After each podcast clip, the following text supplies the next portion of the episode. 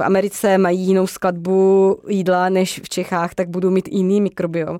Proto jako já považuji za velice důležité národní programy, které právě podporují studium mikrobiomu, protože si myslím, že je úplně jedno, že na Američana něco zabere, nějaký probiotikum, prostě u Čechu to může být úplně jinak.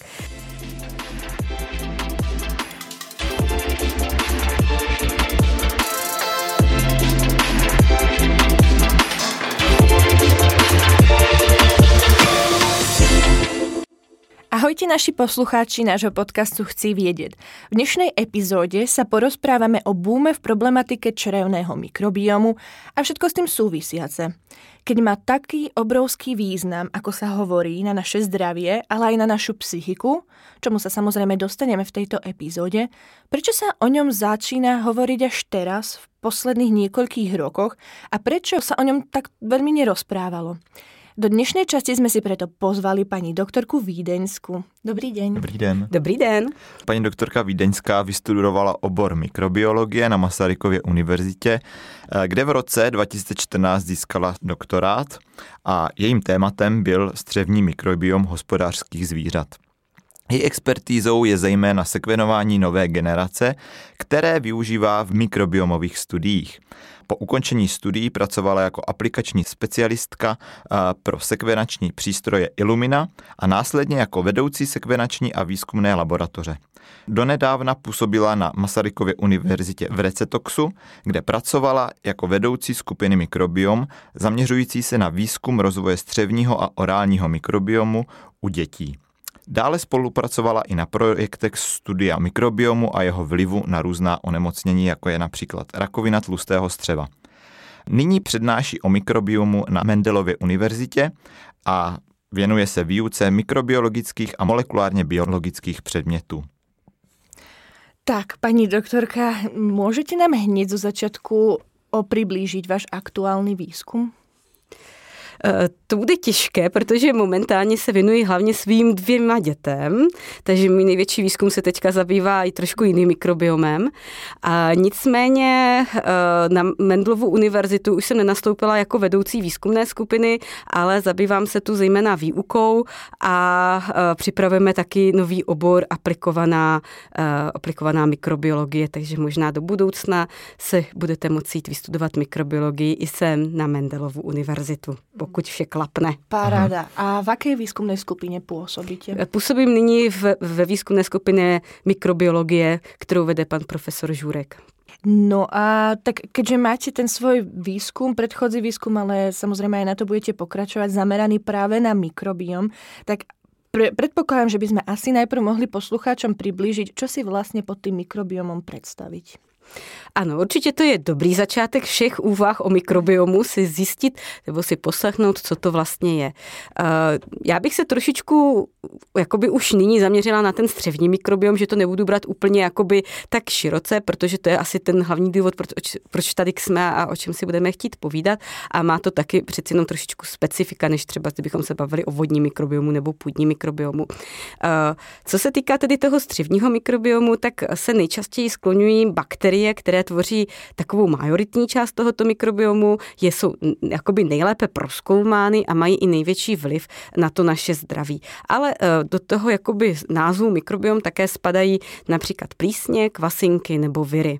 A samozřejmě i ty mohou nějakým způsobem ovlivňovat naše zdraví. Nicméně jsou mnohem méně proskoumanější eh, než ty bakterie, protože jednak jich je tam méně, a takže se hůř hledají mezi těmi bakteriemi a také metodika výzkumu je mnohem komplikovanější a složitější, eh, takže eh, ta metodika se také teprve vyvíjí. Což je možná i odpověď na tu otázku, proč jsme o mikrobiomu dlouho neslyšeli a najednou se o něm všude mluví, jak v televizích, eh, v rádiích a kdykoliv mám pocit, že otevřu internet, tak tam na mě nějaké mikrobiomové téma vyskočí. Tak opravdu řekněme, že ten boom výzkumu mikrobiomu i vůbec vynalezení slova mikrobiomu eh, nastal, až když eh, vlastně přišel eh, na trh sekvenace nové generace, která umožňuje sekvenovat velké množství DNA na jednou. Mm-hmm. No a mě by zajímalo teda, aké jsou teda hlavné funkcie v tom čreve toho mikrobiomu. Uh-huh.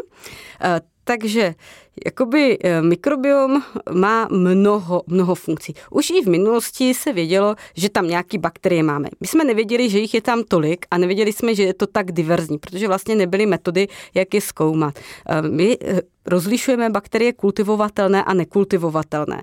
Ty kultivovatelné, ty nám byly velice dobře známy, protože jsme si je dokázali nějakým způsobem napěstovat na takzvaných Petriho miskách, mohli jsme se na ně podívat, mohli jsme je zkoumat, mohli jsme je podrobit různým zkouškám, zjistit, co dělají, co nedělají a podobně. Ty nekultivovatelné pro nás ale byly mnohem větším oříškem, protože jsme si právě nemohli vykultivovat, nějak šáhnout a vlastně dají se studovat pouze pomocí molekulárních metod, což v tom obrovském množství a diverzitě eh, pomocí těch starších metod bylo prakticky nemožné. Takže jakoby eh, opravdu ty naše vědomosti v té době byly velice limitované.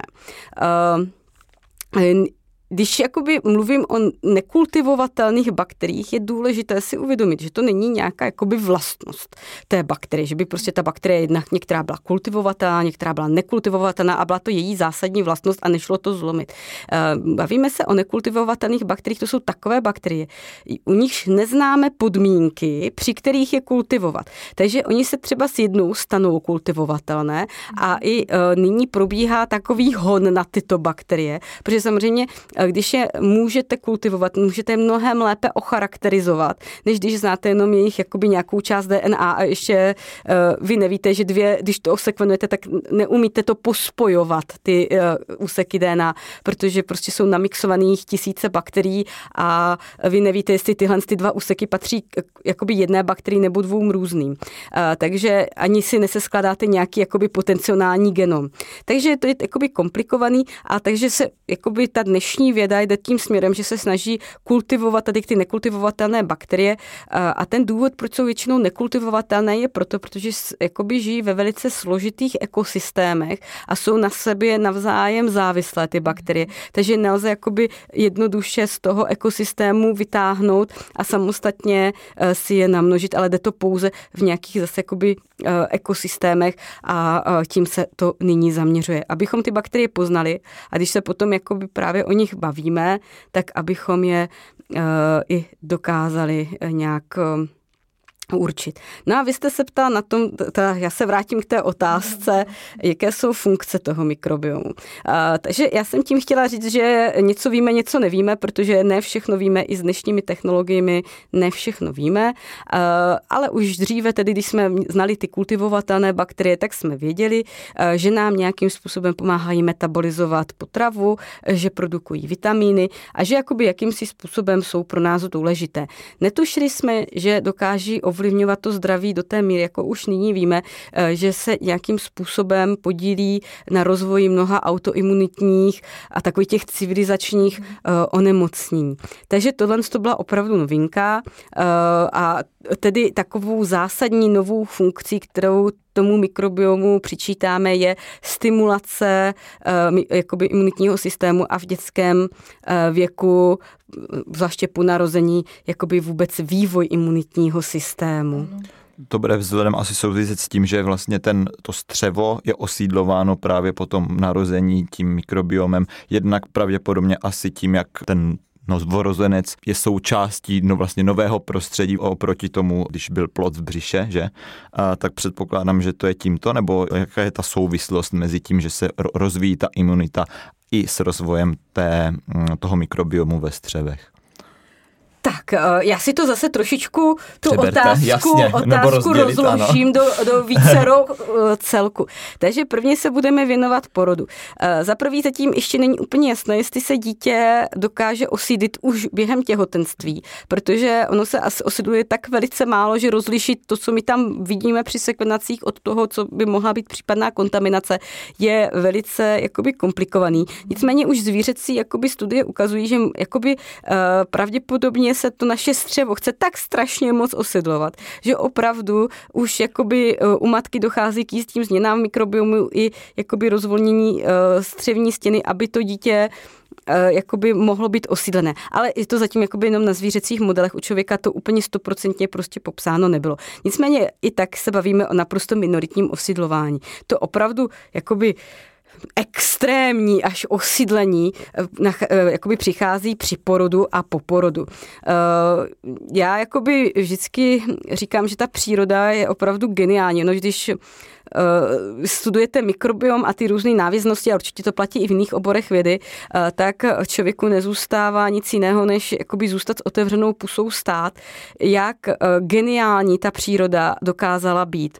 Takže dítě když se rodí, prochází vlastně vaginálními cestami. Ty vaginální cesty jsou osídleny laktobacily. Slovo laktobacillus věřím, že tato bakterie je známá i spoustě lidem, kteří o mikrobiologii nikdy neslyšeli, protože když se dívají na reklamy, na jogurty a podobně, eh, tak eh, tam se s tímhle s tím rodem bakterií potkávají. Takže jogurt, mléko, je to bakterie, která nějakým způsobem dokáže zpracovávat mléko. Co je prvním potravinou dítěte? Mléko. Takže všechno krásně do sebe zapadá, všechno dává smysl. Eh, u té ženy v té vagině laktobacillus taky velice pozitivní bakterie, protože ona vytváří kyselé pH, takže vlastně díky tomu vagina je jakoby jediný mikrobiom u člověka, který známe, u kterého nechceme diverzitu, u kterého chceme, aby tam toho bylo co nejmíň a eh, ideálně právě tady ty laktobacily. I když uh, už nyní víme, že mohou mít ženy i jakoby me, jako více diverzní mikrobiom a ne, ne, není to nic špatného, co by jim způsobilo nějaké onemocnění. Nicméně typický uh, je uh, vaginální mikrobiom velice uh, nízce diverzní, uh, často tam opravdu jsou jeden, dva pár druhů a je to tak správně a jsou to ty laktobacily pro děti velice přínosné. Potom to dítě proleze tedy těmi vaginálními cestami a teďka je to trošičku uznávám nechutné téma, ale uh, je to život. Aby, je to život a myslím si, že pro pochopení té geniality přírody je to um, důležité, tak to dítě se rodí uh, obličejem k řitímu otvoru matky. A dřív, než začaly klistýry a tady ty moderní způsoby, tak velice často bylo při porodu prostě došlo k defekaci té matky. A i když nám to připadá nechutný, tak pro to osidlování to bylo důležitý, protože to dítě se vlastně osidlilo i fekální mikrobiom té matky. Uh, takže jakoby to nebylo úplně prostě od věci, že získalo takový mikrobiom, který v dřívější době té matce e, zajistil dostatečné zdraví na to, aby dospěla, otěhotněla a porodila dítě. Takže ten mikrobiom nemohl být úplně, úplně špatný. Takže jakoby tohle to ta příroda tak geniálně vymyslela a my jsme jí to teďka e, různými mechanismy trošičku narušili a má to e, určité své důsledky. A mňa by zaujímalo, keď takto rozprávame o tom prirodzenom pôrode, je tam nejaký rozdiel, musí tam byť tým pádom rozdiel, keď je cisársky rez. Je tam je už nějaká štúdia z pohledu, ako se ty děti můžou líšit? Uh, já si myslím, že těch studií už bychom napočítali na tisíce. Dobre. Je to veliké téma v mikrobiologickým, nebo u lidí, kteří studují mikrobiom a rozvoj eh, dětského mikrobiomu a dětský mikrobiom si tvrdím říct, že je jeden z nejstudovanějších mikrobiomů na světě právě proto, protože se podílí na rozvoji té imunity a tím pádem jako je to úplně taková ta zásadní věc potom v tom životě člověka. Uh, takže určitě, určitě uh, ano, jsou rozdíly. Uh, v mnoha zemích, kde je císařský řez rozšířenější než už České republice, eh, tak se tam snaží tady ten deficit, který ty děti získají tímto porodem, eh, tak, eh, že jim vlastně nechávají takovou, jakoby, můžete si představit, takový uchošťour, prostě takovou vatovou tyčinku inkubovat ve vagině ženy a potom tím potřebují tomu dítěti jakoby obličejček a ono se aspoň takto osidluje. Eh, když to dítě eh, jakoby se takto neosídlí, tak jakoby ten prvotní mikrobiom, který získává, je potom z kůže maminky a z prostředí.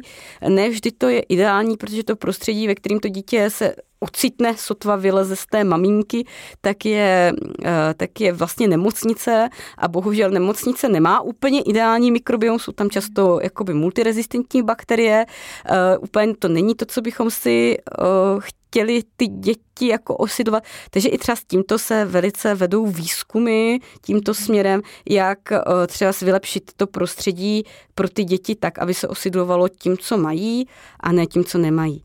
Zároveň bych ale chtěla velice říct, jako, jako, jako, jak to říct, že bych to chtěla Vyzdvihnout? Vyzdvihnout, děkuji. Eh, že pokud rodíte císařským řezem, tak se jakoby určitě nemusíte bát, že já třeba jsem mám za sebou dva císařské řezy, eh, tak se nemusíte bát, že budete mít dítě špatně osídlené a ono bude mít slabou imunitu a podobně.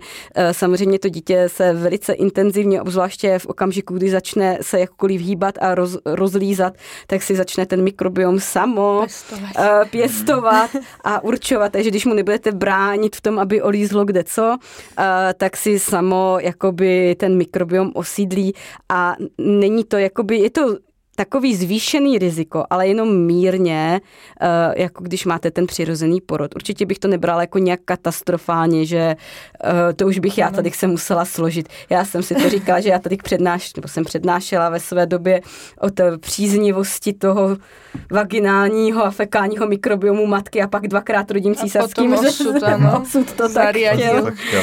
A děti jsou zdraví. a myslíte, prepáč, že ale napadlo mi ještě, že uh, s akými napríklad ochoreniami sa môžu tie deti skôr stretávať, pokiaľ by mali menší ten rozvinutejší ten črevný mikrobiom. Méně rozvinutý, myslíš? Ano. Jo, jo. Tak, eh, zase to trošičku rozdělím. Můžeme se bavit o dětských onemocněních a můžeme se bavit o rozvoji onemocnění v dospělosti. Protože bohužel již v tomto věku si zakládáme na to, jak se náš imunitní systém bude eh, chovat v dospělosti. Takže ty autoimunitní onemocnění mají jakoby uh, onset, uh, jakože se rozvíjí až později, až po 20. roku života. Ale ta souvislost, proč tomu tak je, mohla být jakoby mnohem, mnohem dříve. U těch malých dětí se spíše bavíme o rozvoji alergií, astmatu a takovéhoto typu onemocnění. Mm-hmm. Někdy se dává i do souvislosti třeba s obezitou, ale opět ta obezita nemusí nastat v dětském věku. A tam už potom jakoby ty souvislosti samozřejmě mezi něčím, co se stane, když má člověku 30 a tím, jak se narodil, už se hledají opravdu obtížně. Takže to už jsou spíš takové jakoby spíše hypotézy.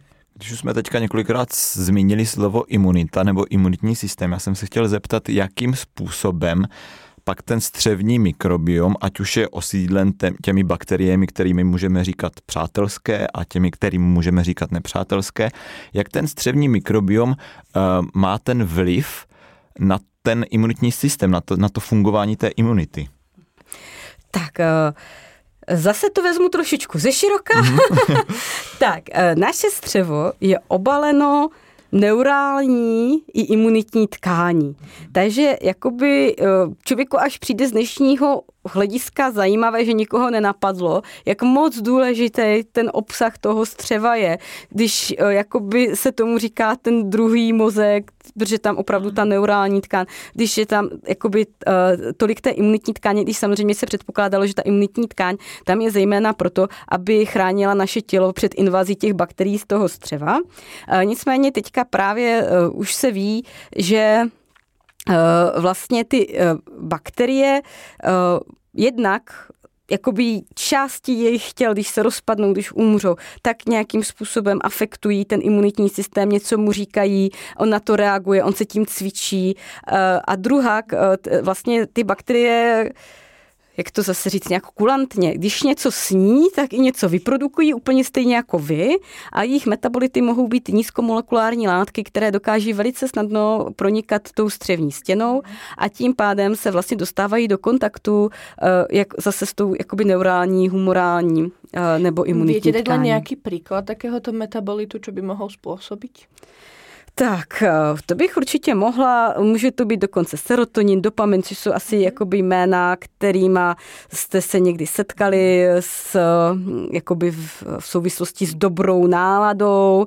Eh, co jsou takové jakoby hodně eh, promílané metabolity bakteriální, které nám dělají dobře, jsou třeba short chain fatty acid. Jo, krátké masné Aha, kyseliny. Krátké masné kyseliny, já to znám vždycky v té angličtině a v té češtině jo, mám jo, jo. trošičku problém. Uh, tak ty vlastně uh, jsou velice důležité pro člověka a takových producentů bakteriálních chceme mít ve střevě co nejvíce, protože udržují naše kolonocity, což jsou, bakter, uh, což jsou buňky, kterými je vystláno to střevo zevnitř, tak uh, je chceme udržovat zdravé, když nejsou zdravé, můžou z toho vzniknout různá onemocnění, to nechceme, takže třeba uh, právě tady ty short chain fatty acids uh, jsou kyseliny s krátkým řetězcem eh, jsou uh, důležité. Třeba kyselina máselná? Třeba by kyselina se, máselná. A mě by zajímalo ještě, pokud, uh, co se týče těch nepřátelských bakterií, dokáží, mají ty přátelské bakterie, opět to dávám do uvozovek, schopnost nějak eliminovat ty nepřátelské? Nějakou svou, nějakým nějakou svý, vojnu, nějakou vojnu, nějakou válku v střevních, když to takhle řeknu. Ať už si každý představí pod tím cokoliv. Já bych si asi definovala přátelské a nepřátelské bakterie. To, bylo to dobré. jsem se chcela to bylo dobré. jakoby, uh, já bych se už téměř dotkla konceptu holobiont, jestli by vám to nevadilo. Eh, je to teďka koncept, který se hodně tlačí, eh, že vlastně se nemůžeme dívat na člověka jenom na člověka, ale že se už musíme vnímat i jakoby člověka plus mikrobiom, eh, což jakoby začíná být směr, který se začíná tlačit i v lékařství, že když použiju antibiotika, můžu vylečit člověka, ale zničit mikrobiom, což má následně zase negativní vliv na jeho hostitele, na člověka. Takže eh, vlastně se upouští od nějakého jako eh, dávání antibiotik na každou rýmičku a podobně, protože tím jakoby ty následky toho nadužívání eh, třeba z těch antibiotik už jakoby vlastně pozorujeme velice intenzivně na mnoha frontách. Takže to je jakoby ten koncept holobionta, hostitel plus jeho mikrobiom a dá se aplikovat jak na člověka, tak i na jakýkoliv zvíře, rostlinu, půdu, vodu, uh, cokoliv. No a Teďka, když se mě zeptáte, jakoby čím by ten holobiont měl být ovlivněn těmi dobrými těmi bakteriemi, tak vlastně moje otázka zní, já nevím. A neví to nikdo na světě, protože vlastně my nemáme vůbec jakoby ujasněné, co je správný mikrobiom. A když se bavíme o dobré bakterii, tak jedna dobrá bakterie může být uh, užitečná pro jednoho člověka a druhýmu může škodit. Můžu dát jakoby příklad, že třeba z uh, prevotela bakterie, když, se, když budeme u nějakých těch přírodních uh, národů, které mají stravu založenou na jakoby hlavně rostlinné stravě a mají nedostatek aminokyselin, tak uh, ta tam jim ta prevotela pomáhá, protože produkuje to, co oni potřebují a pomáhá jim prostě trávit tu rostlinnou stravu. Když ale tady tato bakterie ve větším, ona je ta u všech lidí, ale když je ve větším množství u člověka, který má západní stravu, která je naopak uh, velice bohatá na tuky a bílkoviny, tak najednou tady, se, uh, tady jako už nedodává tu výhodu, které, kterou dávala u těch domorodců, ale naopak její jakoby vyšší výskyt je spojován uh, s rozvojem cukrovky a dalších onemocnění. Takže eh, jakoby už i jenom definovat si, co je dobrá bakterie a co špatná, není jednoduché. Takže u jednoho člověka dobrá, u druhého špatná. Nicméně eh, předpokládám, že ta otázka se ptala zejména na jakoby patogenní bakterie. Může být. Mhm. Protože ty jsou asi jako pro nás špatný ze všech úhlů mhm. a nejsou, není u nich takový problém je rozeznat. A ty jakoby opravdu se dá říct, že ten eh, mikrobiom nám velice účinně pomáhá eh, se různým patogenním bakteriím bránit. Eh, pomáhá nám zejména tím, že tam je. Ono kolikrát jenom to stačí. Když máte dostatek bakterií, tak vlastně vždycky, aby se nějaký patogen mohl rozvinout, tak on potřebuje si najít volnou takzvanou ekologickou niku.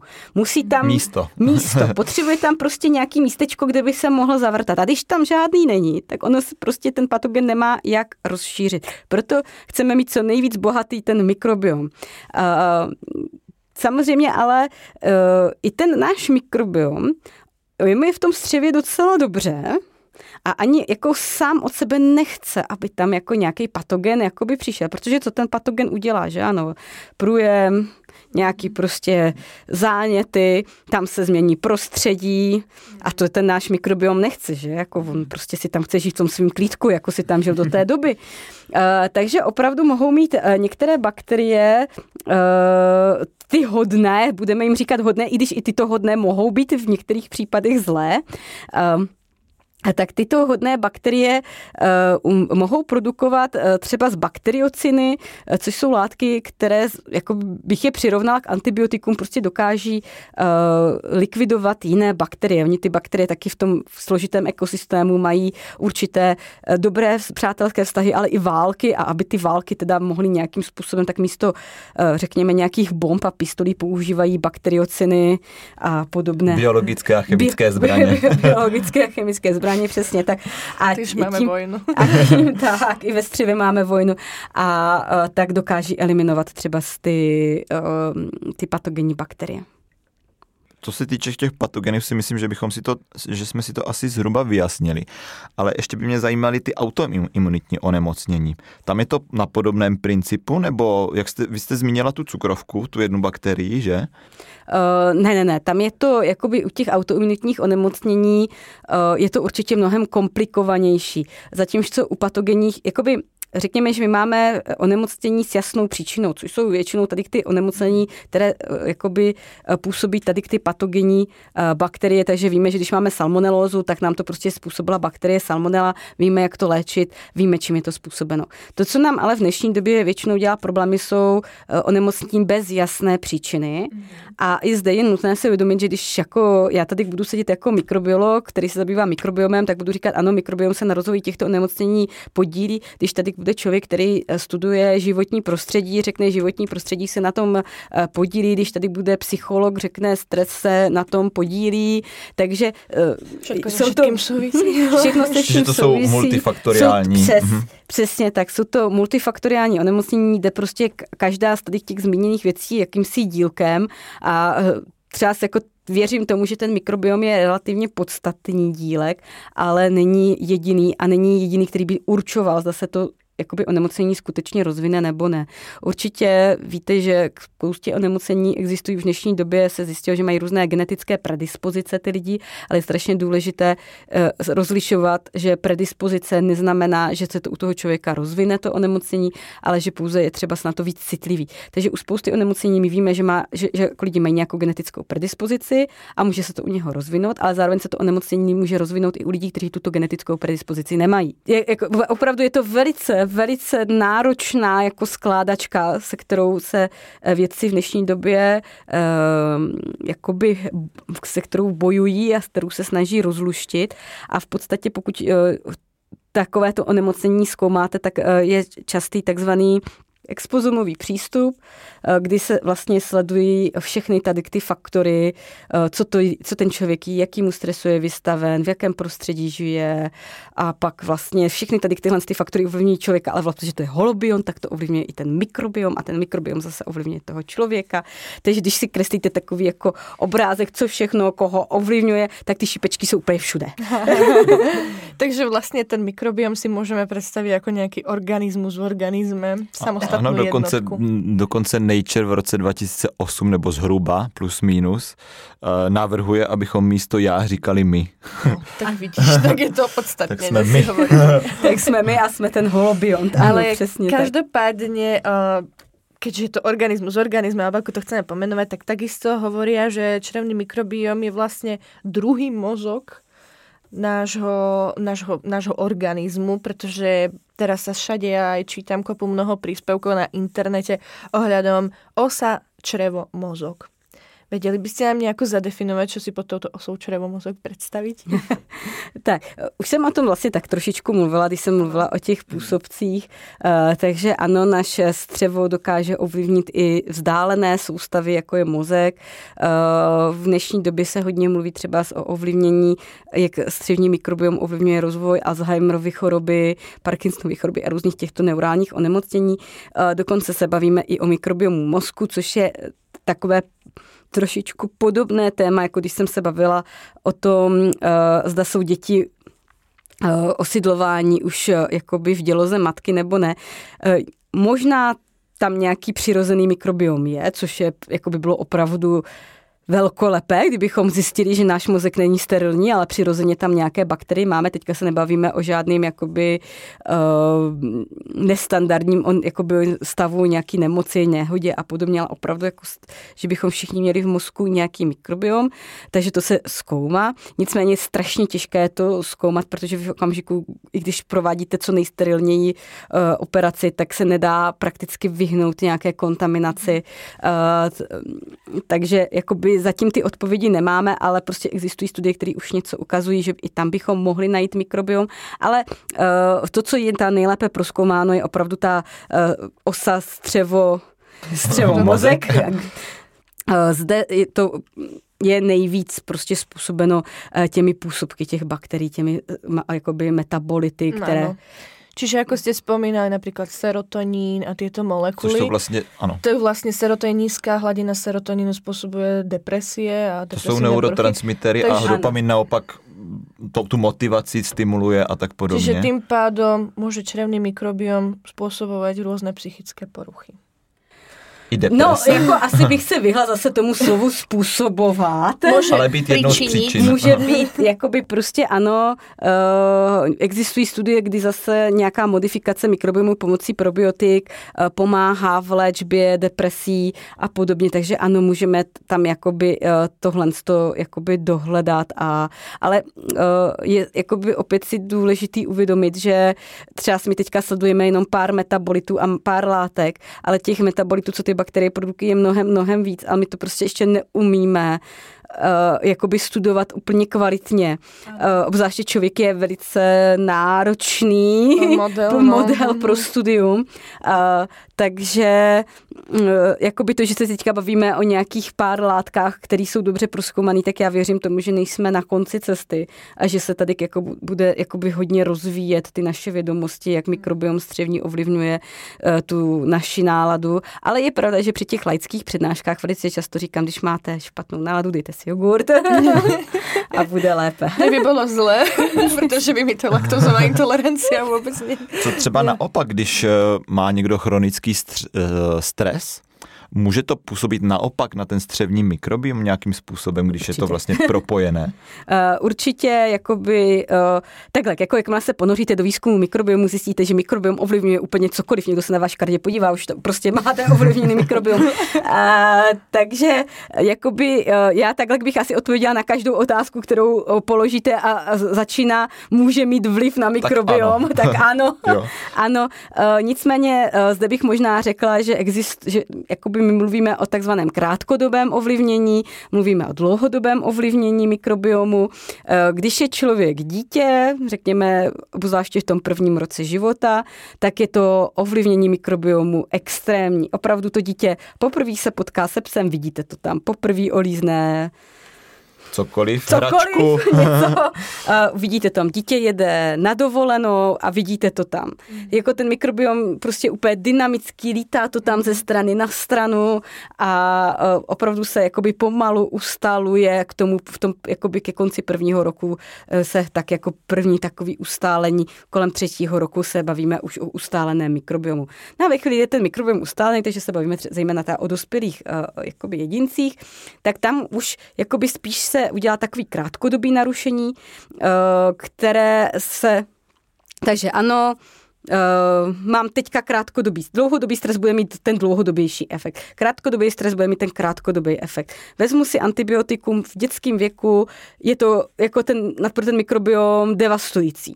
Zatímco u jakoby dospělého člověka ovlivní to ten mikrobiom, vidíme to tam, že samozřejmě to antibiotikum něco způsobí, a nemá to takové následky jako u toho dítěte. Proto se těm antibiotikům snažíme vyhýbat zejména u malých dětí, kde to může mít vliv potom na ten rozvoj toho No a teraz ja sa skôr spýtam rovno osobnú otázku, pretože moja lekárka, detská lekárka, tak myslím, že od troch rokov mi v kuse dávala iba antibiotika a nikdy v živote nerobila test, či je to vírusové alebo bakteriálne ochorenie. Na všetko išli zrovna antibiotika. Čo môžem očakávať do života?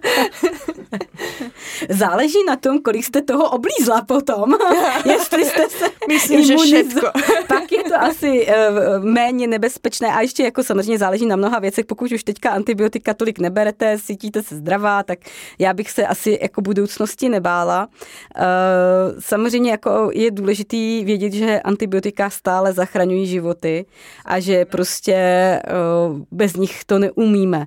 Takže jako jenom to jde o to jen net ne nadužívat, ale určitě to neznamená, že bych byla proti antibiotikům. To rozhodně ne, prostě antibiotika změnili v podstatě lékařství, medicínu a... Určitě to je jako, jeden z jako největších objevů. Je to jeden z největších objevů. Přesně tak. Takže... Takže užívat antibiotika i s probiotikami?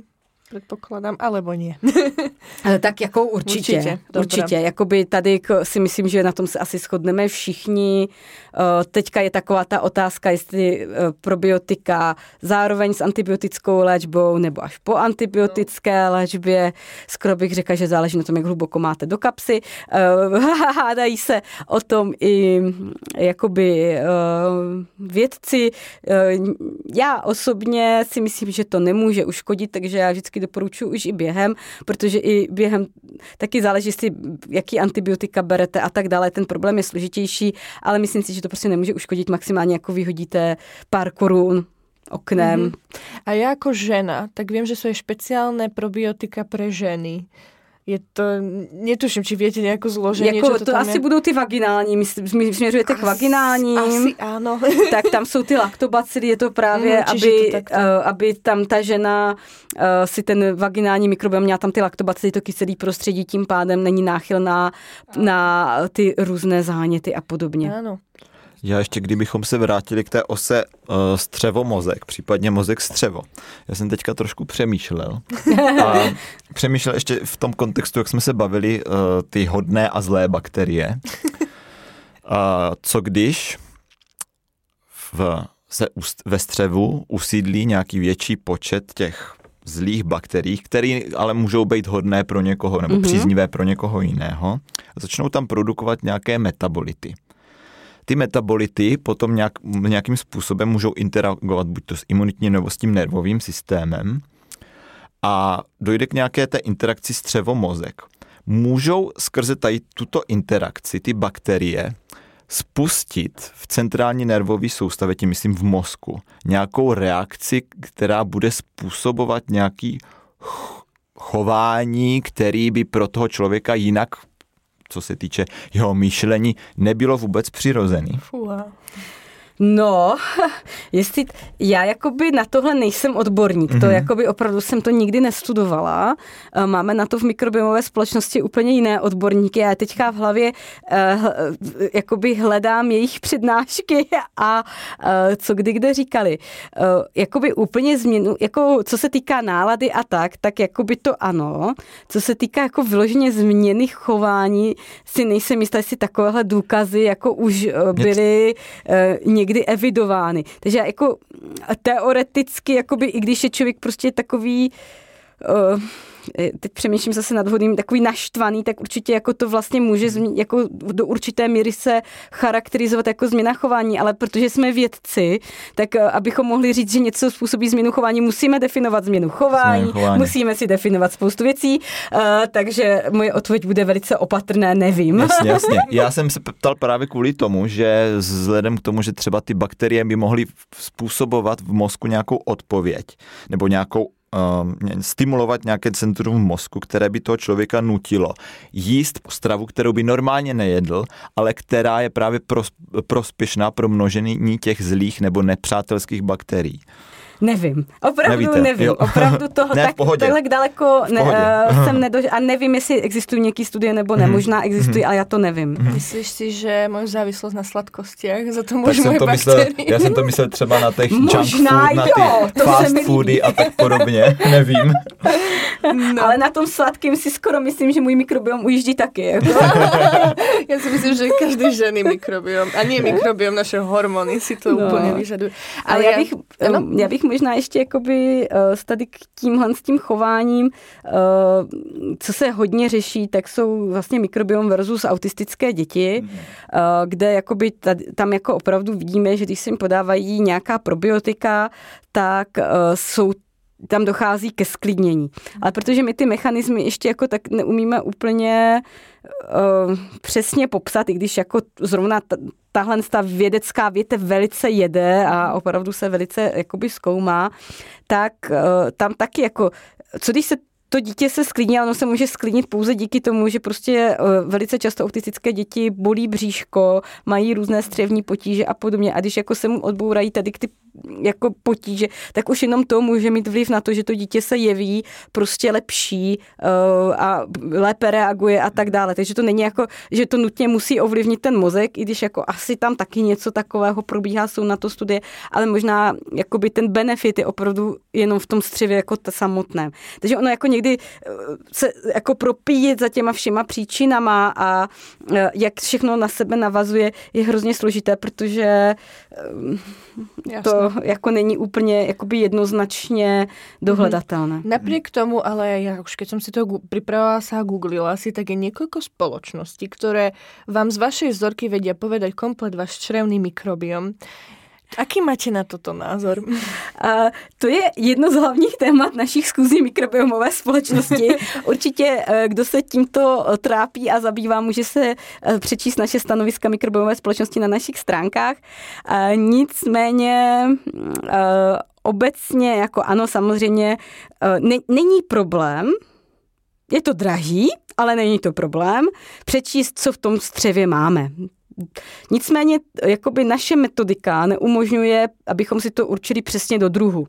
My většinou končíme při té identifiky na, ně, na nějakých vyšších celcích, protože jsou to právě ty nekultivovatelné bakterie, takže my je neumíme přesně dourčit, takže víme, že to je nějaká enterobakteriáce třeba, ale nevíme která a tak dále, takže jako těžko budeme definovat, co v tom střevě dělá, zda je přínosná, nepřínosná, nebo co, co prostě netušíme. Uh, takže jakoby jedna věc je si to nějak jako, metod, jako metodicky zpracovat. I tam je hromada problémů, ale prostě můžu to udělat. Ta společnost kterákoliv to může udělat. Ale interpretace. Interpretace takovýhodle listu bakterií, to je oříšek, eh, který si to doufám říct neumí rozluštit eh, zatím nikdo z nás nějakou přesnější interpretaci. Eh, proto třeba i, jak když jsem ještě dělala jakoby vedoucí té mikrobiomové skupiny, tak často mě chodili e-maily, prosím vás, mohli byste mě vyšetřit mikrobiom, já mám takovou a takovou chorobu, pomohlo by mi to a já jsem tyto lidi všechny odmítala, protože já vám ho umím vyšetřit, ale neumím ho interpretovat. Obzvláště neumím interpretovat mikrobiom z jednoho odběru, protože vy třeba, a to se nám stávalo, protože samozřejmě jsme měli eh, velké, velké množství vzorků, které jsme zpracovávali a stávalo se nám, že prostě tam byl nějaký úplně ulítlý mikrobiom u nějakého člověka. Úplný nesmysl. A uh, když se ty odběry zopakovaly, tak byl už normální, byl vše v pořádku. Prostě ten člověk měl zrovna nějaký problém, něco prostě v tom střevě nebylo. Jenom prostě jeden dvoudenní problém. Mm-hmm. Něco tam nějak nevyšlo, nebo v, protože se odebírá stolice, stolice neodráží přesný jakoby obraz toho, co je ve střevě, takže prostě ta stolice zrovna byla nějak ulítla, moc dlouho to tam bylo, moc krátko to tam bylo, prostě něco tam to a pak ten uh, odběr jako nemá vůbec žádnou vypovídající hodnotu. Jeden odběr vám nic neřekne. Když už chcete u jednoho člověka něco zjistit, tak těch odběrů musí být víc abyste jako nějakou jeho osobní jako viděli. My když děláme vědecké studie, tak tam prostě uh, máme hodně lidí, takže jsem tam nějaká individuální odchylka prostě ztratí, ale když jako by to chcete ne, že máte populaci, ale že to děláte na jednom konkrétním člověku, tak je ta interpretace eh, nesmírně, nesmírně komplikovaná. Existují jakoby články, které se snaží eh, nějakým způsobem z mikrobiomu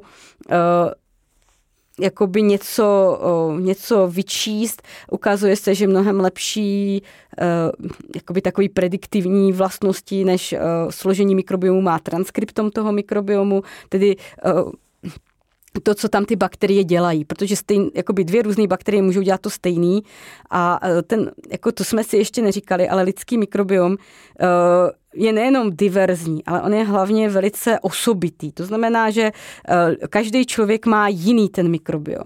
Když si uvědomíte, jak velké nic víme o lidském genomu, který je jeden, na 99 a nevím kolik procent ho všichni sdílíme stejný, takže jako zkoumáme relativně malou částečku, která se odlišuje mezi lidmi eh, a je asi stonásobně menší než ta genetická informace toho lidského mikrobiomu. A i tak máme problém, tak si představte, jak je komplikovaný prostě sledovat genom mikrobiomu. Stokrát větší, každý člověk ho má jiný. Je to, několik, je to... několik druhů těch jednotlivých bakterií. No, těch, těch tam máte zhruba tisíc druhů. Tisíc druhů. No. Jo. A jako ono se to trošku liší, protože ta metodika, jak se upřednostňuje, zatím jako říkám tisíc, ve skutečnosti uh, to bude podle toho, jakou zvolíte metodiku. uh, takže je to, je to takový jakoby komplikovaný. Opět zase, už to tady říkám, jakou zvolíte metodiku, takovou vám to dá diverzitu. Prostě opravdu ta metodika nám umožnila poznat, že ten svět je velice komplikovaný, ale neumožňuje nám ho jakoby poznat úplně. Neum, zatím jako máme, ta metodika nám svazuje uh, ruce v tom všecko jakoby odhalit a správně určit. Vedeli by ste nám teoreticky priblížiť, ako to vlastne, to sek, nie sekvenovanie, ale celkovo, ako to funguje, to stanovenie toho črevného mikrobiomy, tá identifikácia. Odoberieme vzorku, a čo sa ďalej deje? Čo si môžeme predstaviť, že sa vo vašom labáku deje? Mm-hmm.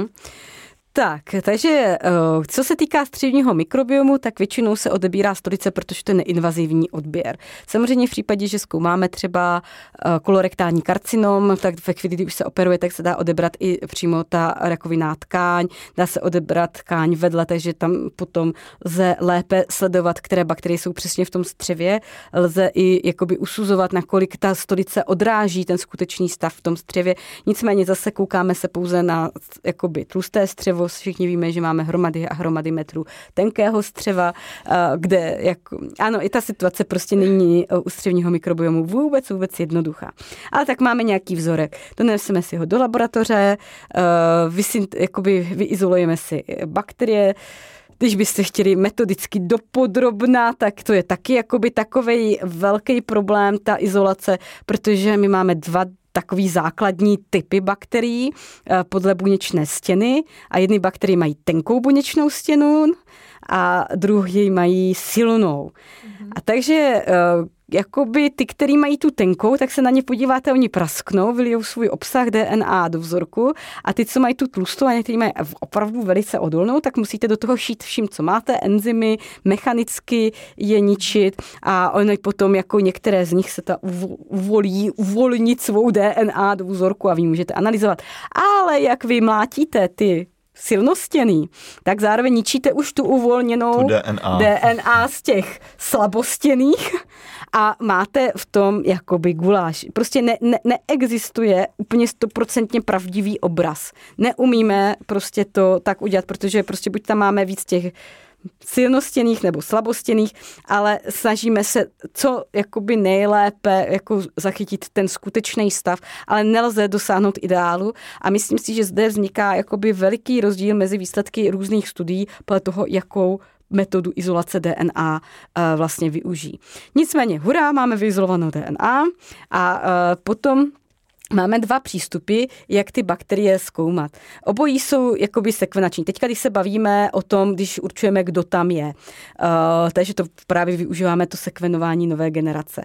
Buď si jakoby díváme pouze na ten takový úsek, říkáme tomu gen pro 16 s rRNA, což je gen, který uh, má každá bakterie a je, musí ho mít z určitých jako životních důvodů, takže prostě bez něho nemůže žít, takže ho má opravdu každá bakterie a má už ho dlouho, takže takový jako konzervativní, ale zároveň má variabilní oblasti. Takže my dokážeme ten úsek si díky těm známým bakt, jako oblastem namnožit a díky těm variabilním částem systém tohoto genu umíme ty bakterie mezi sebou rozlišit. Nikoli však dokonale, protože uh, někde se třeba jenom dozvíme, že to je patří do této skupiny bakterií, ale už nevíme, která přesně bakterie mm. to je.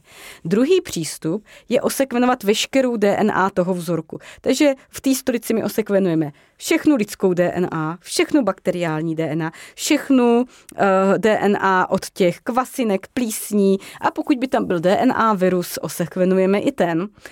Uh, problém tohoto přístupu je ten, že když je tam té hostitelské DNA hodně, tak na tu mikrobiomu, kterou jakoby nás zajímá, tak zbývá hrozně jakoby málo z té sekvenační kapacity.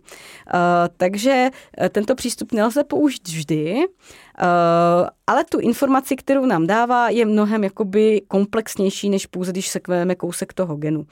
Eh, protože se tam dozvíme nejen, co tam je, ale dozvíme se i rovnou, které metabolické dráhy tam jakoby v tom vzorku převažují. Eh, dozvíme se tam třeba z geny rezistence, když je hledáme. Prostě cokoliv, co tam hledáme v, genu, v, gen, v genomu těch bakterií, tak můžeme najít. Samozřejmě, eh, já už jsem tady zmiňovala, že lidský genom je stokrát menší než lidský metagenom, než ten bakteriální, všech bakterií eh, najednou, takže i tento přístup je velice drahý. Uh, takže to nám neumožňuje tento přístup používat ani u těch vzorků, kde to jde, jakoby třeba z těch populačních studií. Samozřejmě, když má člověk nějakou menší studii, tak pár vzorků samozřejmě jde, ale prostě tisíce a tisíce metagenomů eh, se sekvenuje těžko, ale eh, přichází nové technologie, kde se jakoby ta cena eh, sekvenací výrazně snižuje, takže předpokládám, že je v tom jakoby velká budoucnost a za chvilku se upustí od toho sekvenování toho krátkého genu a budou se dělat opravdu takovéto velké celometagenomové studie. Stane se někdy, že identifikujete nějakou bakterii, kterou nemáte vůbec zcela probádanou, nějakou úplně novou? Pořád. Pořád. Nebo takhle, my to nevíme. Nevíte jako nám to. se to prostě, my to ne... Jak to poznáte, že to, protože že, nějak v těch my, eh, knihovnách asi ano. ji nemáte zaznamenanou, tak ano, my si máme... řeknete, a to je nějaký nováček. Uh, no, uh, v podstatě jako třeba uh, teďka už je to trošku lepší, ale když byl ten celometagenom se začal sekvenovat, tak 60% sekvencí bylo unknown. Takže ne jeden nováček. Mm-hmm. celá, armáda nováčků. Celá armáda nováčků a jako úplně všechno. Samozřejmě tím, jak jsem říkala, že se snažíme ty nekultivovatelné kultivovat, se tady k tohle to číslo začíná trošku obracet náš prospěch, ale stále se tu ne, jako nebavíme o tom, že určíme všechno. Prostě stále uh, většinu neurčíme nebo pouze malou většinu určíme a je to o databázích. My vlastně to všechno funguje tak, že vy máte nějakou sekvenci, kterou si srovnáte s už existující databází a pokud to v té databázi nenajde kamaráda stejnou sekvenci, tak vám to jakoby řekne, že to je unknown. Mm-hmm. Takže jako eh, v tom listu bakterií, který si třeba děláme z toho sekvenování toho genu pro 16 s RNA, tak tam jako stále tvoří jakoby větší procento unknown bakterií, který prostě neznáme. Mm-hmm. Hm. Kedy se asi tak celá začalo celý tento odbor a nahlížení se, no, teraz po česky, pozeranie se na ten mikrobiom? To eh, v našej Európe, dajme tomu. Když jsem začala doktorát, ano, eh, já jsem Dělala na střední mikrobiom bakalářku, potom diplomku, ale to ještě jsme tomu říkali mikroflora, ještě se, to na, ještě se na to koukalo jinak, to ještě právě se nevědělo o tom, kolik toho je. A když jsem nastoupila na doktorát, tak vlastně uh, jsem měla tu čest pracovat s jedním z prvních sekvenátorů druhé generace uh, v České republice a e, tehdy ten boom začal, takže to bylo velice, velice vtipné, protože to nikdo neuměl, nikdo jsme to neuměli analyzovat. Já jsem se bála ten přístroj vůbec zapnout, protože to byl nejdražší přístroj s nejdražším provozem, co vůbec kdy byl.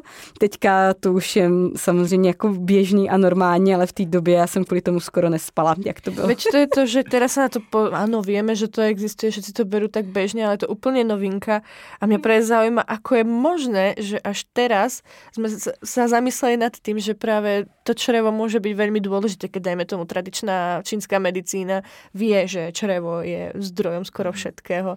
No asi tak jako v minulosti se to vidělo i u nás, ale pak se na to hodně jakoby zapomnělo, ale ano, prostě jako to, že to střevo je důležitý eh, v těch tradičních medicínách, nejenom čínské, eh, se, se bere, že to zdraví je ve střevě a tak, mm. jako to to určitě uh, dříve, dříve jako tak nějak se vědělo. A no i dneska Uh, jakoby, já jsem vám teďka říkala, co jako spoustu věcí nevíme, ale prostě pozorujeme, prostě pozorujeme, my nevíme, jak přesně ty probiotika třeba zlepší tu náladu, protože jako ne všude ten mechanismus známe, ale prostě to pozorujeme. My prostě pozorujeme to, to že když se ve střevě něco stane, tak se to potom nějakým způsobem odrazí na zdraví mhm. toho člověka, ať už pozitivním nebo negativním uh, způsobem. Uh, takže jako ne vždycky jako my, my věci bychom nejraději samozřejmě všechno měli přesně popsané, přesně definované a tak dále,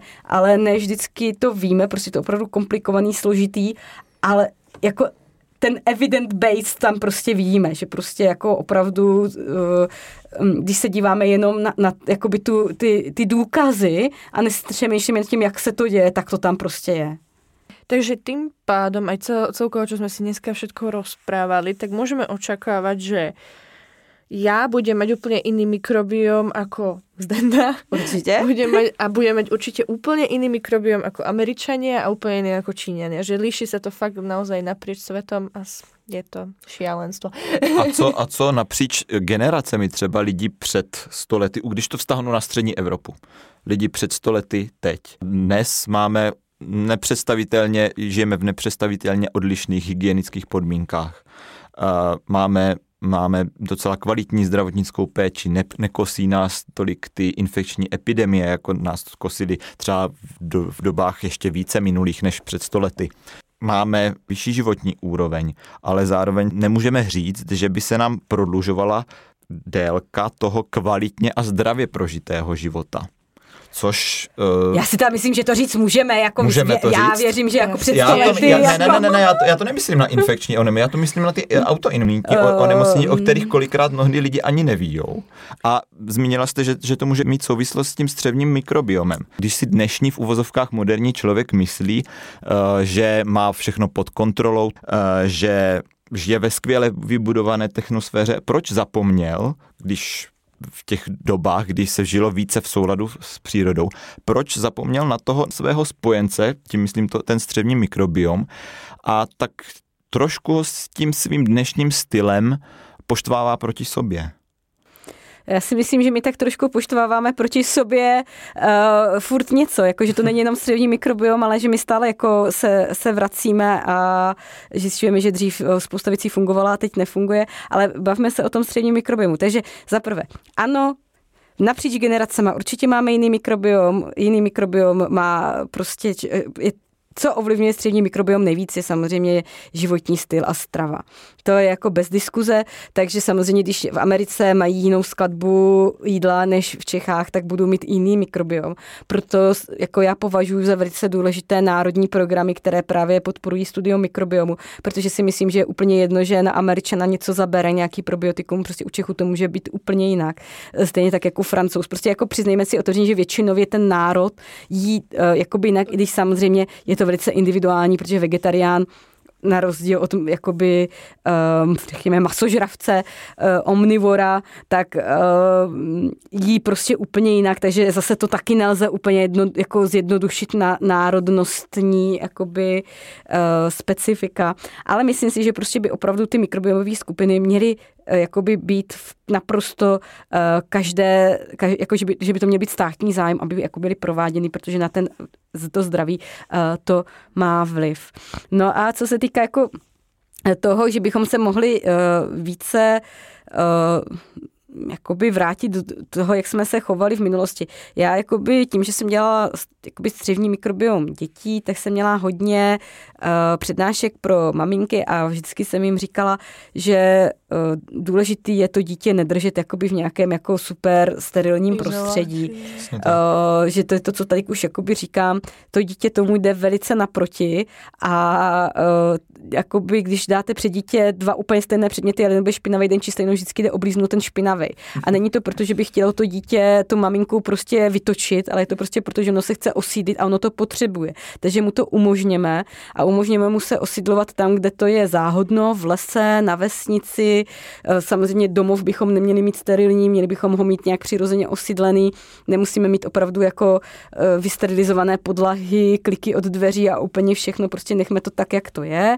E, zároveň a asi děti nemusí oblizovat tyče v šalinách, uh, nemusí jako oblizovat v nemocnicích něco a podobně. Takže prostě s nějakým rozumem uh, se jakoby k tomu dítěti chovat a samozřejmě taky rozdíl mezi nedonošeným novorozencem, uh, kde jako určitá opatrnost je na místě a něco jiného je, když už má dítě třeba čtyři měsíce a jako z mýho pohledu stačí to dítě jako poslouchat. Ono to dítě si, si to řekne samo a jenom prostě v podstatě stačí mu jenom nebrát bránit, jako, a ono už si to jako zařídí. Kamarádka mi říkala, ona má teďka z hodou okolností taky miminko a říkala mi, že musí, nebo že by se, že někde četla, že by se měla těm miminkům, novorozencům, nebo potom až začnou pít i normální vodu, případně potom, jak jim připravují sunar, že by se jim měla dávat kojenecká voda, ale ještě převařená. Je to potřeba s ohledem na ten mikrobiom, nebo si myslíte, že to je už přehnané? Tak tam je to asi jedno, já jako kojenecká voda asi stejně žádný bakterie no moc právě. jako by neměla obsahovat. Uh, jako to, uvědomme si jednu věc, že E, nic není jako stoprocentně bezpečný, takže ti výrobci se chrání uh-huh. i na úkor jakéhosi zdravého rozumu. Uh, takže prostě e, i já tady by mě mohl někdo napadnout, protože prostě Jasně. v jedné lahvi z milionů, z miliardy bude nějaká kontaminace to vždy bude, no. a to dítě prostě potom na to může onemocnět. Uh-huh. A tady jako někdo řekne, a paní doktorka Vídeňská v, v podcastu říká, že se to nemusí jako Prostě jako to je to o míru rizika, co ta maminka, jako není to lehký, protože ta míra rizika, když necháte dítě všechno oblizovat, samozřejmě tam je riziko, že oblízne něco, co nemá a bude z toho nemocný. Stejně tak, jako když ho nenecháte oblizovat, tak zase je riziko, že se neosídlí a že bude mít v budoucnosti problémy s imunitou. Takže jako nemůžete udělat správný rozhodnutí v podstatě. Já teraz len poviem nejaký taký trošku nechutný fun fact, ale ja mám psa. A teraz práve už vychádza, že už bude teraz pubertiak, teda už je pubertiak, ale ako bol šteniatko, tak eh, mal obľubu pať a konzumovať výkaly.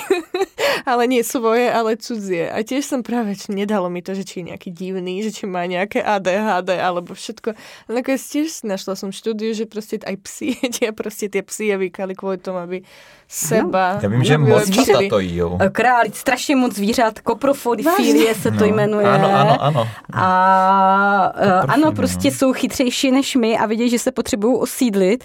Je to v podstatě obdoba toho fekální, jako o toho osidování toho v, v tím fekálním mikrobiomem ty matky, tak oni si prostě tak půjčou od kamaráda.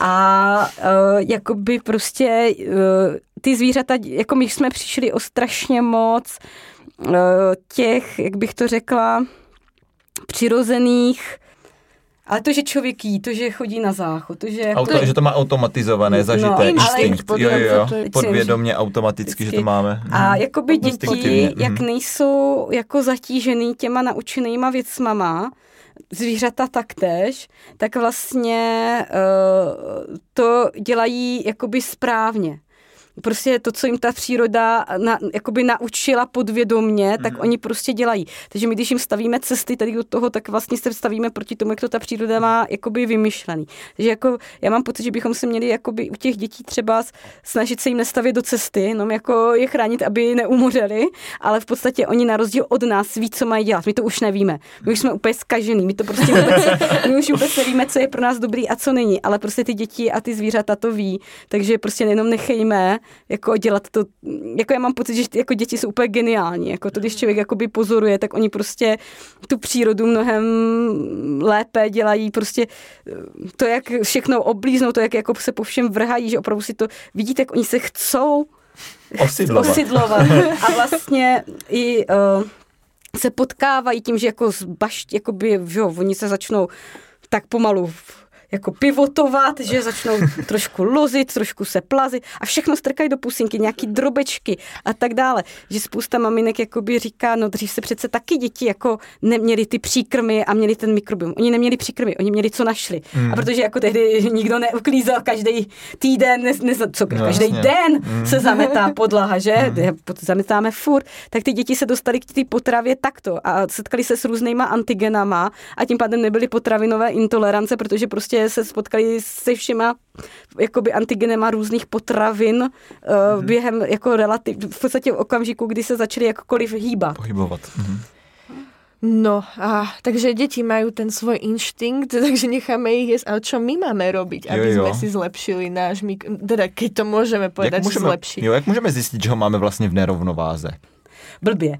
Uh, já bych to nezjišťovala, prostě pokud člověk není uh, nemocný, tak jako ono, já, když jsem byla v televizi, tak jako paní moderátorka to zhrnula, takže zase životní styl. A já se řekla, ano, prostě bohužel všechno je to kolem životního stylu, my všichni víme, co máme dělat, všichni, jenom to nikdo nedělá. A všichni víme, že bychom neměli kouřit, neměli pít alkohol, to všechno má negativní vliv i na mikrobiom, měli bychom jíst prostě hodně zeleniny, vláknina, prostě různorodé zeleniny, ne, že budu jíst jenom furt jenom okurku, to taky jako mě úplně nevytrhne, ale prostě eh, čím víc rozmanitou mám stravu, tím více mám rozmanitý uh, mikrobiom a samozřejmě tou rozmanitostí není ideál, když střídám ajdám s ementálem, ale uh, smažený ajdám s smaženým ementálem, ale prostě když opravdu tam mám co nejvíc vlákniny, protože ty bakterie potřebují vlákninu, musíme je krmit tím, co oni chcou. Takže to prostě všechno je uh, v souznění s nějakým jakoby zdravým životním stylem. S tím, že samozřejmě vy se můžete dočíst, že existují nějaká personalizovaná strava. Ano, Někomu udělá lépe, když sní víc mrkve, někomu může udělat lépe, když sní víc brokolice, ale není to tak, že někomu udělá dobře, když bude, dělat, když bude jíst furt bůček.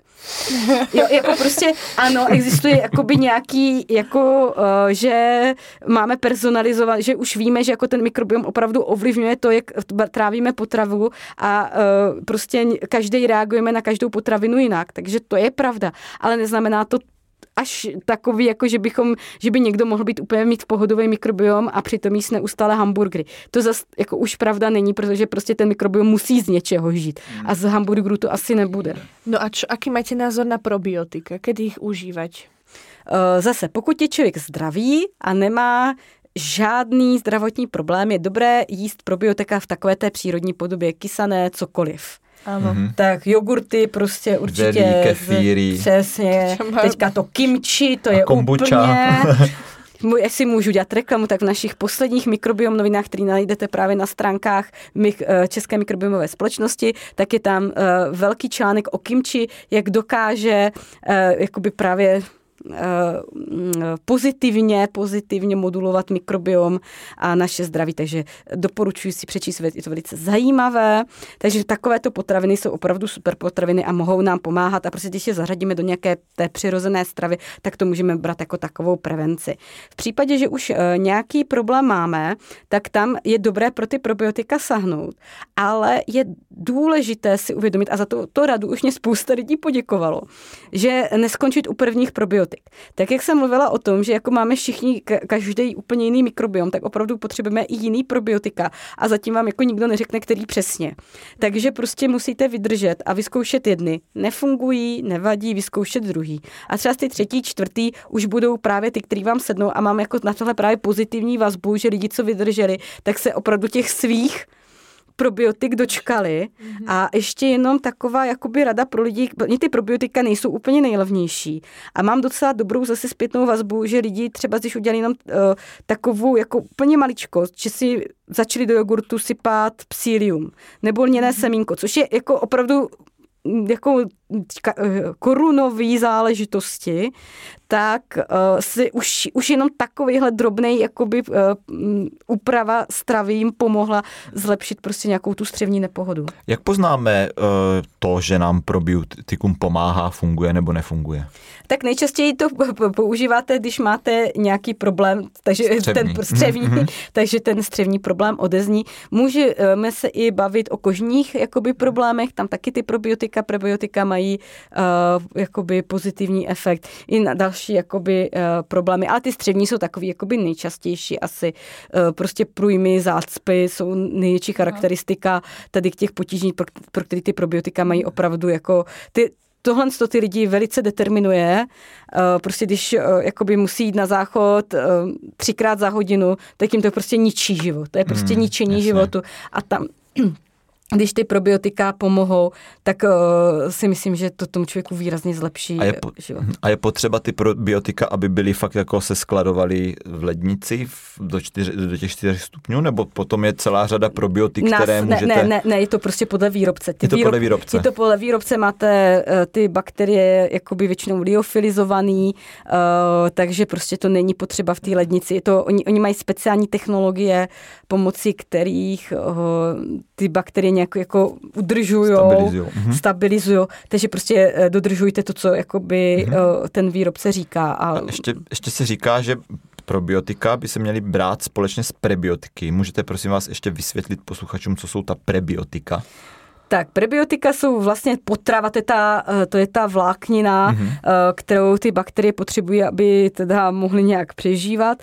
Eh, samozřejmě, pokud máte hromady vlákniny ve své stravě, tak už nemusíte jíst tolik prebiotik, mm, nebo je prostě jako zelenina je v podstatě takové prebiotikum, když si dáte pórek, tak prostě, nebo švestky sušené, tak to je prebiotikum, ani o tom nevíte. Ale prostě ano, řekla bych, že většina dnešních jako probiotik, které se prodávají, jsou v tom eh, prášku zároveň i s tou vlákninou prebiotickou, ale jako nemyslím si, že ta jako vás vytrhne, jako jo, prostě důležitější je ta strava jako hmm. taková, to, že vám tam nějaký kapsličce dají jako trošku něčeho, co ty bakterie mají rády, vás asi jako úplně nevytrhne. Myslím si, že cca tak ešte rok dozadu to mohlo by mala boom jedna spoločnosť, nenapadne mi aká. Oni predávali práve probiotika v takých fľaštičkách. Mhm. Naša kolegyňa to pila, neviem, či si pamätáš, vôbec mi nenapadne práve... A nebyly to prebiotika, když to pila? Nie, byly, byly to, to probiotika práve a šialene to veľa stojí. Ja si myslím, že to je v prepočte na 5000 Vím, korun. že byly drahá, no. Má to zmysel, akože až niečo do takýchto siahať drahých vod? Uh, já jako nechci nabádat, jako, ale když si přečtete to složení, co tam je, tak možná to najdete uh, jakoby v mnohem levnějším balení uh, za pár korun nějak jinak. Ale zároveň ano, uh, jakoby uh, můžete, jakoby může to někomu pomoct. Je to eh, z mýho pohledu často tyhle ty výrobky pomáhají, ale nepomáhají, protože jsou jakoby tak strašně drahé, ale protože to je promo. Ten člověk do té doby nes, nes, nic neskusil, teďka něco zkusí, pomůže mu to. Kdyby zkusil něco výrazně levnějšího, pomohlo by mu to třeba taky ale jako prostě udělal nějakou změnu. Já to zase jako úplně nezatracuju, protože i ten placebo efekt, když za něco utratíte spoustu peněz, tak uh, jako ten placebo efekt je obří. Uh, takže jako ono to opravdu i člověku pomůže z toho hlediska a jako já to neodsuzuju. Já to prostě neodsuzuju, jsou lidi, kteří to odsuzují, že to je jako, je to, je to těžký, je to eticky jako morálně těžký, ale prostě zároveň vím, že když je něco drahého, tak to prostě pomůže mnohem líp, než když je něco levného. Když dáte někomu prostě nějakou rozpustnou vlákninu za 10 korun, tak jako málo kdy mu to pomůže, když to stejný mu dáte za 10 tisíc, tak prostě je zdravý už za 30 dní a všem to doporučuje, takže je to těžké. Asi byste doporučila ty přípravky, které mají v sobě větší diverzitu, to znamená různorodost těch bakterií. Je to tak, nebo není to potřeba vyloženě? Uh, já to nevím. Jako nevím. prostě jak je každý hmm. individuální, tak to někomu to... Si treba zkoušet je, několiko. Já možná ještě, co je důležitý říct, tak uh, každá firma má svý kmeny těch bakterií, hmm. které mají naprosto odlišné vlastnosti. Takže uh, ještě jakoby doporučuji, třeba když si kupujete ty probiotika, tak se vůbec právě nedívejte na složení. Protože uh, vy se třeba se může stát, že si řeknete, tak teďka jsem měla lactobacillus lactis, vůbec mě to nepomohlo, tak už lactobacillus lactis od jiné firmy nechci. Jenomže ten lactobacillus lactis od jiné firmy může mít úplně jiné vlastnosti. Oni opravdu to jsou vyšlechtěné bakterie, které mají úplně prostě specifické vlastnosti. Jedna adheruje, druhá neadheruje. Jedna produkuje bakteriociny, druhá je neprodukuje.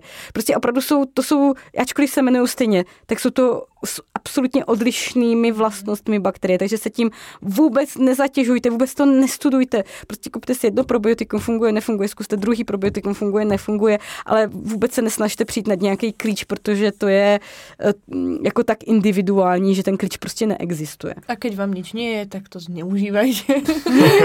keď vám nic nie, klidně si to dejte, jako, tak on vám to neublíží, ale možná tím jogurtem uděláte jako líp. líp no. mm. Pani doktorka, ja sa vám veľmi chcem poďakovať. Bol to strašne záživný za mňa podcast. Děkuji. Veľa som sa toho naučila, viem Všetko. už aj ja sama, aké typy triky robiť. A hlavne chceme vám poprieť určite, aby sa vám darilo. Dúfam, že budete mať ten čas na to, aby ste aj na, našej, na našom ústave rozvinuli váš výskum ďalej a ďalej. Ďakujeme. Děkuji moc. My děkujeme, že jste se podělila i o praktické typy, ale i o ty typy, které mají hlubší podstatu a myslím si, že to bude pro posluchače velice přínosné. Moc děkujeme. Já také děkuji. Ráda jsem přišla.